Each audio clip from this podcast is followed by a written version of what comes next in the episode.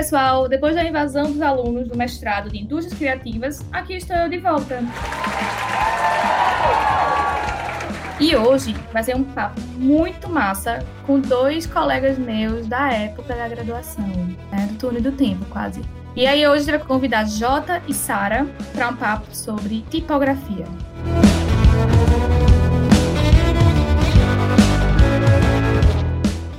Jota e Sara, cadê vocês? Estamos aqui. Oi, gente. Para quem não sabe, nós fizemos graduação em design na Universidade Federal de Pernambuco, no Centro Acadêmico do Agreste. E eu tenho a primeira pergunta para vocês. Quem é você no mundo tipográfico? Uma coisa bem filosófica, né? E família tipográfica e representa, hein, Jota? Me conta. Nossa, essa pergunta é bem difícil, porque assim, eu até tava comentando no Instagram ontem, que quando alguém pergunta assim, qual é o, qual tal coisa favorita, filme favorito, eu nunca sei responder, porque eu nunca sei definir uma coisa favorita. Mas eu acho que se eu fosse uma fonte, uma família tipográfica, eu seria uma, uma sem serifa é, condensada. Eu diria a terrorista. Sara conhece a terrorista, não conhece? Isso, eu conheço sim. eu adoro essa fonte. Desenhada por Tony de Marco e outra pessoa que eu não lembro o nome agora. Senão eu vou cometer uma gafe. Tony de Marco e Bernardo Faria. Isso, ai, como é chique. Veja, é a família tipográfica que me representa, eu vou falar uma bem clássica, mas ao mesmo tempo ela também é bem comum. E é uma fonte que eu gosto muito, por mais que ela seja muito antiga, que é a Garamond. Ela é muito ah, antiga, mas ao mesmo tempo ela ainda consegue ser bem moderninha, assim. Ela foi criada lá para os mil, ano 1900, 1500 bem antiga por Glauber Garamond. E ele é um dos pais da tipografia, ele é incrível. Então, é uma fonte que eu curto e acho que me representa de alguma forma. Uma aula de tipografia, com, de história de tipografia com Sara Regia. Não, minha gente, eu adoro, eu adoro a Garamond também. Eu uso muito nos projetos e uso mais em coisas pessoais também, justamente contrastando com coisas mais caligráficas e tipografia sem serifa. Por isso que é tão difícil para mim dizer uma, uma, favorita ou uma que me representa, porque eu acho que eu sou um pouco plural, assim, eu tenho um pouco de garramon e um pouco de terrorista. E aí eu tenho uma outra pergunta para vocês, que é o seguinte. Vamos imaginar que a gente tá no mundo sem pandemia. Lindo, né? Esse mundo. Saudades, inclusive. E a gente tá numa mesa do bar, na Rua da Mafama, em Caruaru. Batendo papo, tomando cerveja. E aí, de repente, surge a pergunta: o que é tipografia? Como é que vocês iam explicar de forma bem formal é, o que é tipografia? É, a tipografia é um conjunto de elementos. É, tem, existe a macrotipografia e a microtipografia. É, a macro engloba diagramação, engloba, sei lá, bloco de texto, um pouco de editorial, né, de edição de revista, livros, essas coisas. Mas a tipografia em si, falar de famílias tipográficas, que seria um conjunto de elementos que, repetidos, formam uma família tipográfica. A tipografia também pode servir para a gente exemplificar também o estudo sobre tipografia, sobre as letras, né? Então, a tipografia, o estudo tipográfico engloba caligrafia, envolve lettering, envolve desenho tipográfico, envolve tudo isso, assim. Tem várias definições, na verdade, né? a pessoa, eu, eu acho que no bar eu perguntaria qual tipografia a pessoa quer saber qual é. Eu acho que se estivesse no bar, eu diria que tipografia é tudo aquilo que a gente consegue ler de uma maneira bem abrangente, né? E nesse universo assim, de tipografia, como o Jota estava falando um pouco antes, são diversos temas. Então, a gente está falando de peso, a gente está falando de tipo, de forma. Inclusive, agora tem umas discussões sobre o que é tipografia clássica, o que é tipografia vernacular. Então, é um tema muito grande, mas basicamente é aquilo que a gente consegue ler.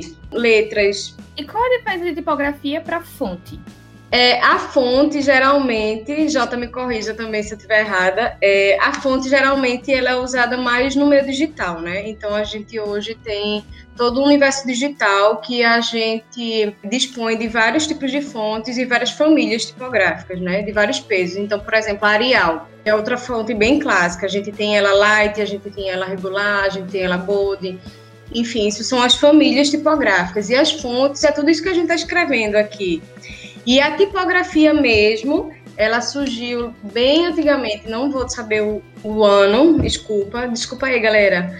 Que foi com a impressão tipográfica. E aí foram criados tipos móveis que fazia essa impressão já semi-automatizada na época, né, por grandes impressoras e faziam e é, isso foi criada a tipografia, né? Foi essa primeira esse primeiro passo que foi entre aspas automatizar a impressão. Isso, porque antigamente era tudo escrito, né? Antes tudo era caligrafado, tudo era, tudo era escrito, e aí com a, a, impressão da imprensa por Gutenberg, né, a gente passou a ter um meio mais rápido de produzir os, os, textos, né, que até então era tudo escrito, e aí existia um método de produção acelerado, mas que ainda assim era artesanal. E aí, né, com a tipografia, ele vem para deixar ainda mais rápido, apesar de ser bem lento comparado a hoje em dia. Tem uma pergunta muito mais de aplicação agora, né? Qual a importância da tipografia na comunicação visual ou na composição gráfica? Que peso ela tem? É tudo, é tudo. Exatamente, é tudo na sua vida.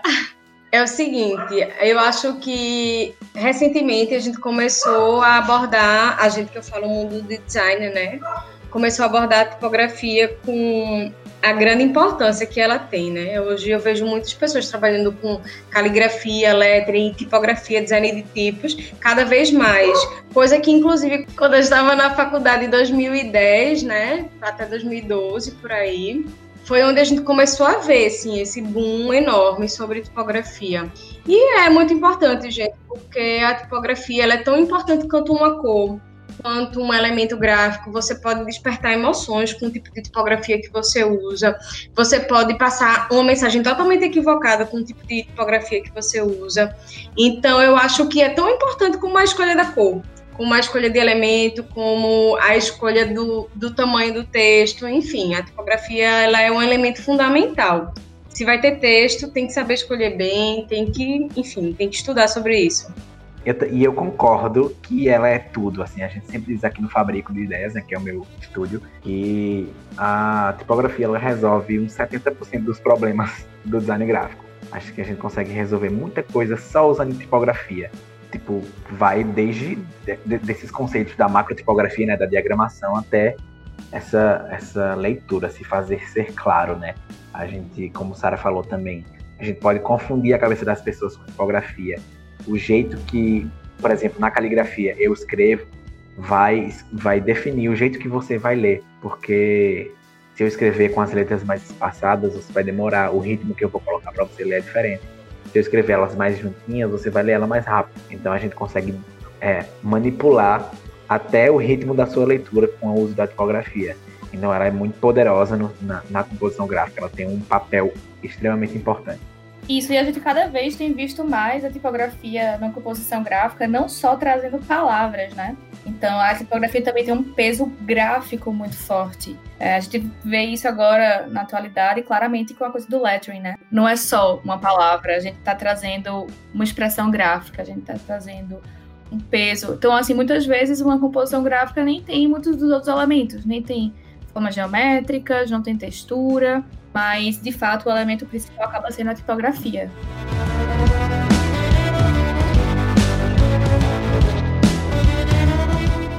E aqui vocês dois, atualmente, trabalham com tipografia, são da área de tipografia, e eu quero saber qual é o processo de vocês, tanto para criar famílias de tipos ou para escolher famílias de tipos em algum trabalho. Então, nem, eu sei que nem sempre a gente precisa criar do zero alguma coisa, porque já tem muita família de tipo boa por aí, tem muita fonte massa.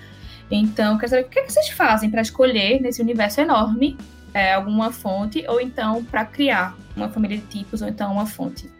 Processo criativo, assim, a gente tem que entender né, de onde vem cada letra, de onde vem aquele repertório que a pessoa está usando, para quem que a gente vai projetar, né, principalmente. Isso é muito importante que as pessoas às vezes esquecem para quem que você está produzindo aquela peça gráfica, né? Mas a gente entende, né, dentro do estudo de tipografia, da, do, do estudo tipográfico, existe uma classificação tipográfica que divide os, o, os tipos em emulativa, serifa, é, serifa quadrada, várias, várias classificações, e cada um desses pode conotar alguma coisa.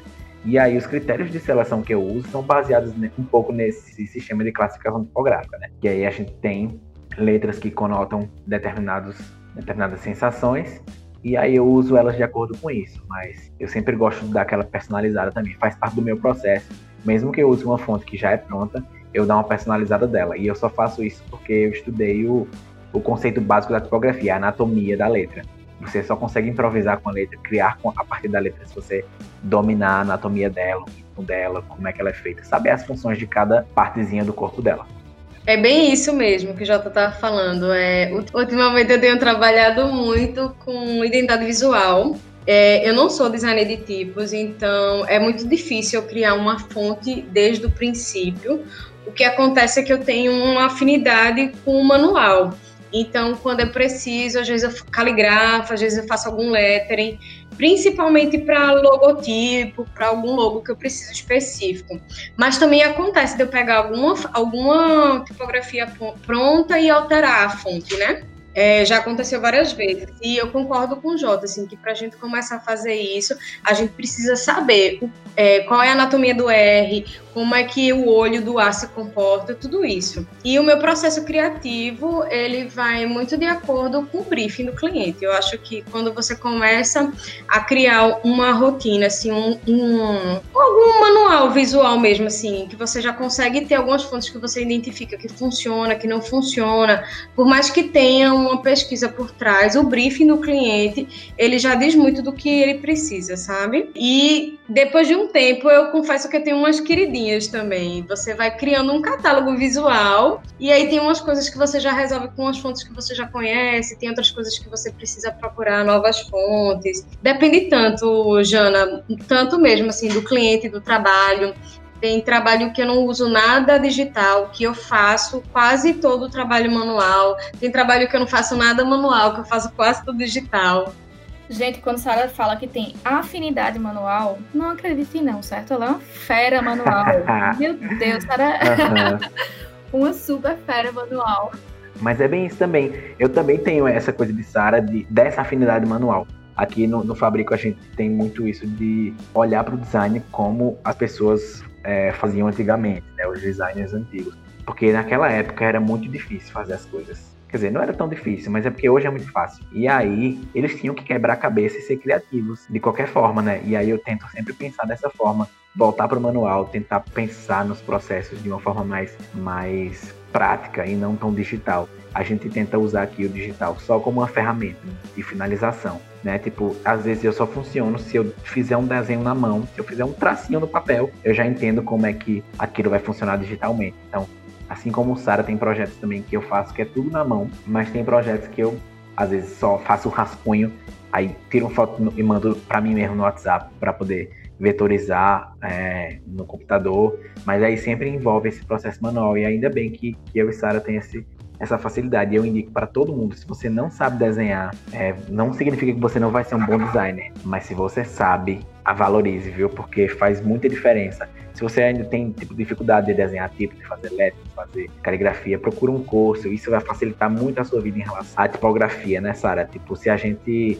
é, consegue entender o princípio da caligrafia, a gente consegue desenhar tipos de uma forma muito mais rápida, porque a gente entendeu o começo da tipografia, como é que ela surgiu. E aí a gente consegue entender como é que ela vai no futuro, né? Quando a gente entende como é que as pessoas faziam no passado, a gente consegue fazer as coisas do futuro de uma maneira muito mais orgânica e rápida.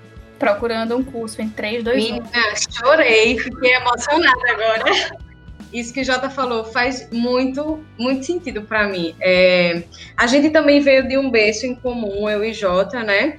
Mas esse processo de você estudar, eu sempre fui muito preguiçosa. Estudar caligrafia, muito preguiçosa. Mas até que um tempo eu parei e disse: caramba, se eu não parar minha bundinha aqui dois minutos e estudar isso, eu não vou conseguir progredir, nem é, a ponto de saber escolher uma fonte.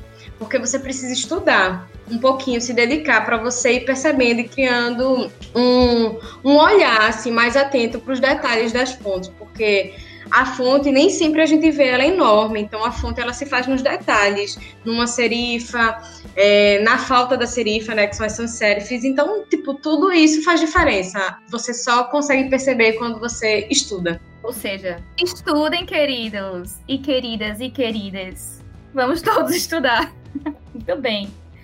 E aí, Sara comentou que vocês vêm de um berço muito parecido, na verdade, o mesmo berço. E eu quero saber qual foi a importância e o papel da tipografia na sua trajetória. Na trajetória de vocês, enquanto designer, enquanto pessoa, enquanto Sbrubbles, enfim.